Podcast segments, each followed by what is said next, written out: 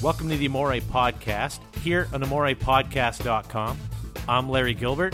On this episode, I talked to Keith Howland, longtime guitarist for the legendary rock band Chicago.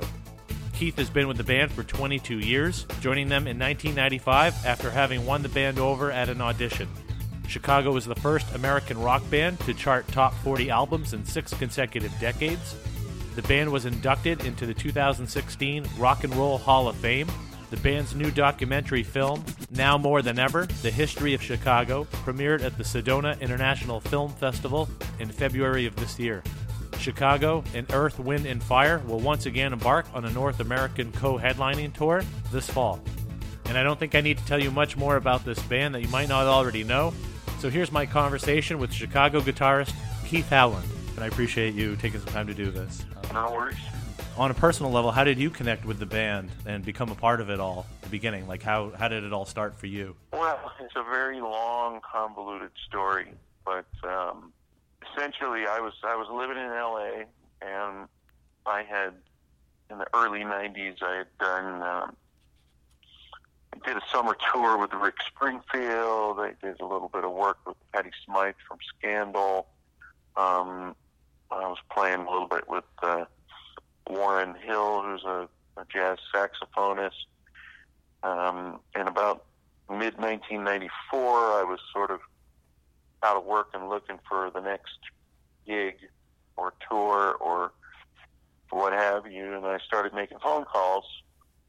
And um, early January of 1995, I got a phone call from one of the guys I'd reached out to who happened to work at a re- rehearsal studio in North Hollywood.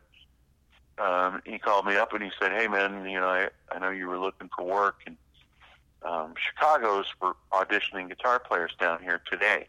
And I said, "Cool, man. Thanks, thanks for the heads up." Hung up the phone, and I basically poured myself another cup of coffee and went, "Oh well, better luck next time." You know, I wish Yeah. I had more lead time on this, but you know, it's happening today. And um, at that point, I had been reading Tony Robbins books and listening to his audio tapes, and sort of the little Tony Robbins on my shoulder sort of yelled in my ear, you know, take action, go, go see if you can make this happen.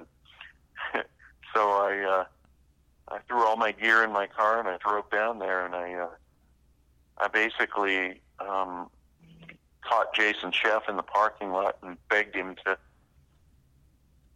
uh, get the guys to listen to me.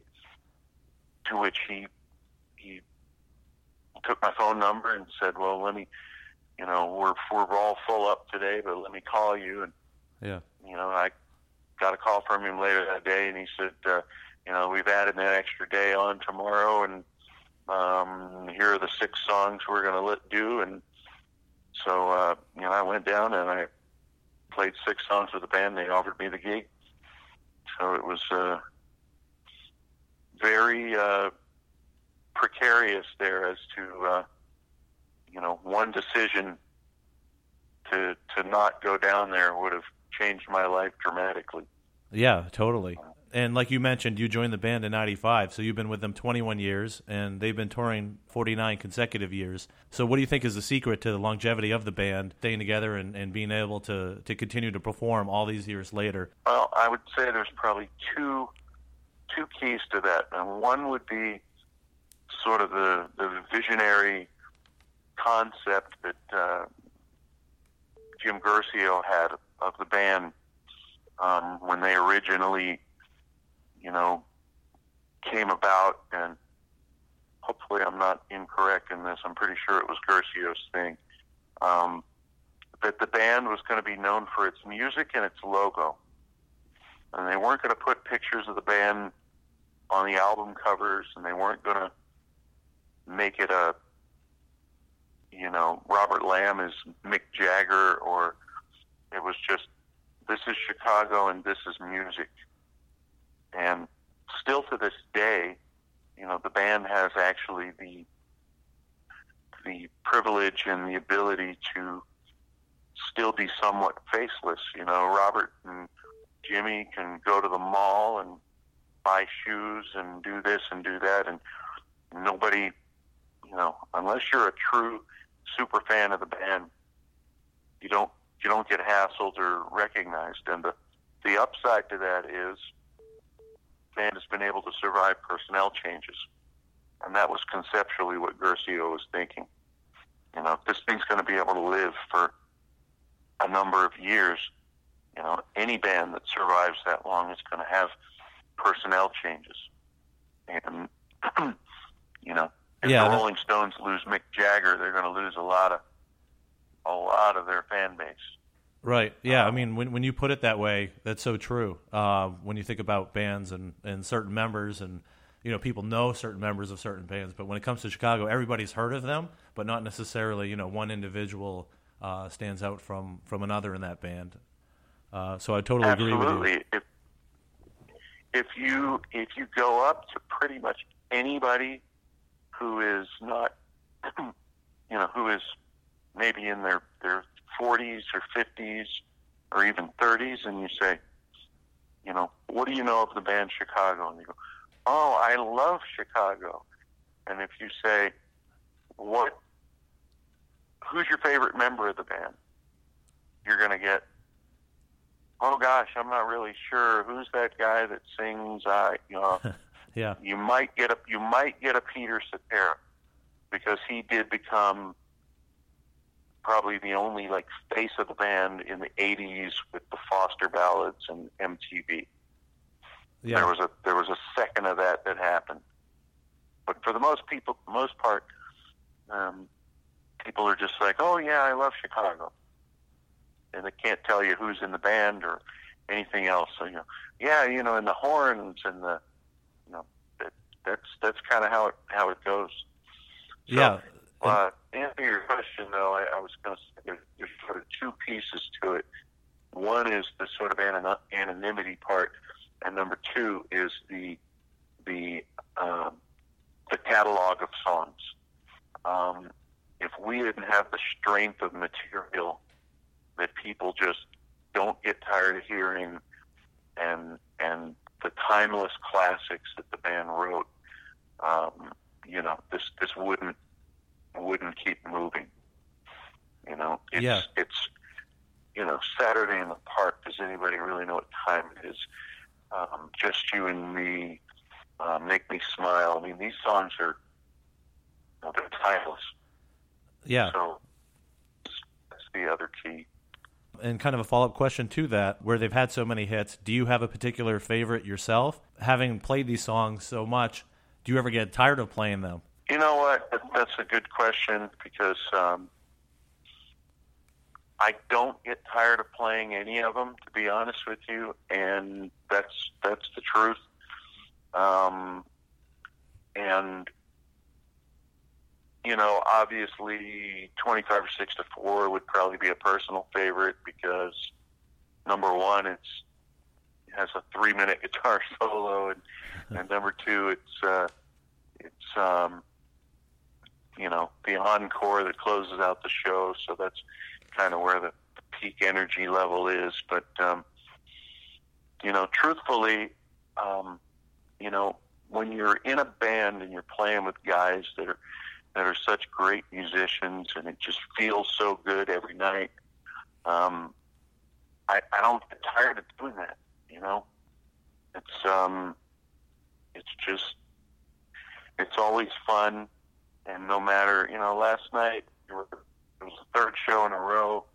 We had a seven-hour bus ride into the into the the gig, and and um, I was running on kind of not enough sleep and just kind of tired and wasn't feeling it. But as soon as we started playing, you know, the music picks you up and carries you through. So talking about the longevity of the band, you guys have won you know so many awards over the years, including many Grammys. But this year, uh, being inducted into the Rock and Roll Hall of Fame. So would you say that that's kind of like the top honor for the band, or was there another standout moment or something where you're like, wow, you know, this is just a great honor, and I just can't believe this.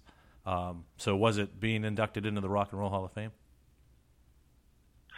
Well, I will. I will tell you this. Um, you know, I've been with the band for almost 22 years, and we've, you know, performed for several times for President Clinton. Um, we played at the um, on the lawn of the Capitol building on the Fourth of July. Uh, this year, we just did three sold out nights at the Hollywood Bowl with the LA Symphony. Um, there have been a lot of really high points.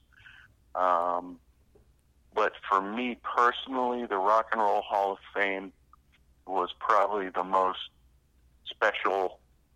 Um, you'd have to ask the other guys. I'm sure it's a high point for them as well. But Yeah. but for me, um, it sort of put everything in perspective for me because I sat in the crowd and watched Deep Purple get inducted and Steve Miller Band get inducted, and I and I watched our guys give their acceptance speeches. Um, and then I got up from the table and went up to the stage and performed three songs, including 25 or 6 to 4, with the band that just got inducted. And it was kind of a a pinch me moment because I kind of watched it from a fan perspective, from a I grew up listening to these guys and I love this band and I'm I'm so happy for them to get in Uh-huh.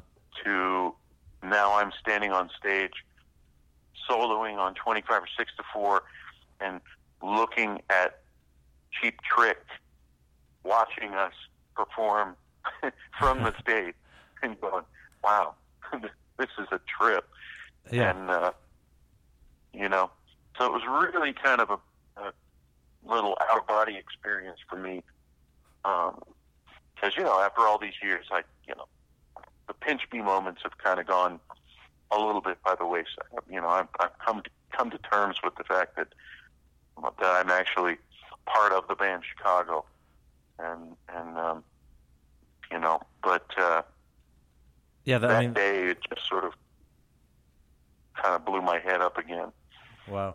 Yeah, and I mean, you're just as much a part of the band as, as anyone. You know, twenty what, twenty two years. I mean, that's a that's a really long time to be in, in any band. So, you know, you're just as much a part of the band. Uh, what's one piece of advice that you could give a young musician that maybe wants to follow in your footsteps and, and what they should do to to kind of pursue you know a career like you've had? Well, you know, my advice to anybody that wants to play music for a living would be that number one, um, you got to be passionate about it. You got to love it. You got to you got to really want it because you are gonna. There, there is no. I mean, I guess in this day and age, you know, in the, the American Idol and The Voice and that kind of thing, maybe maybe there is like a go win a contest and be a star. but uh, Yeah. you know, the truth of the matter is, is it, it takes persistence, hard work, and um, sticking around long enough until something happens. Because there is a lot of luck involved. There is a lot of uh, um, timing involved. You know, what, what do they say? It's luck is when preparation meets opportunity. That, that's really the truth. You know, the fact that I made those phone calls and the fact that, that my buddy called me on the day that he did and, you know, that I had the wherewithal to go down and give it a shot Yeah. put me in a position to get the gig. So, you know, the first thing is is to is to be good at what you do. The second thing is, is to go put yourself somewhere where you're going to have um, opportunity. You know, I've been asked several times by guys. You know, you know, I I I'm in uh, I live in Topeka, Kansas, and I'm I'm trying to get a gig, and and I, you know what I tell them is, well, you know, if you're in a band and you have a band and your band is is doing great things and you're getting a lot of looks on YouTube and this and that and the other, then you know you may have a shot. If you're trying to actually land a gig with an established artist, you better either move to Nashville, New York, or LA because they're not going to come find you in Topeka. Yeah. You know, so geographically go somewhere where the opportunities are, um, and stick around long enough for the for the luck part of it to happen. Okay. That would be, Okay. that would be my recommendation. All right. Cool. And Unless you're unless you're lucky enough to be, you know, Arnel Pineda and Neal Schon from Journey finds you on YouTube and you know.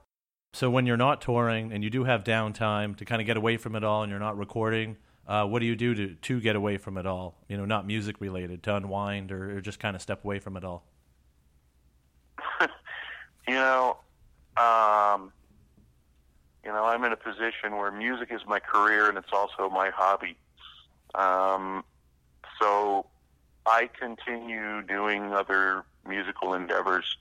Um, you know, I do. I go home and I'm dad um, to my two daughters, and I'm a husband to my wife, and I cook meals and help out around the house, and um, and I love. Uh, you know, I love football. I like that football season's coming up. I love watching pro and college football, but but I still, um, you know, I still like to make music as as my leisure time activity, and um, you know, I have a band with uh, uh, John Cowan and Ed Toth, who are both touring with the Doobie Brothers, which right now we're called Secret Agent Orange.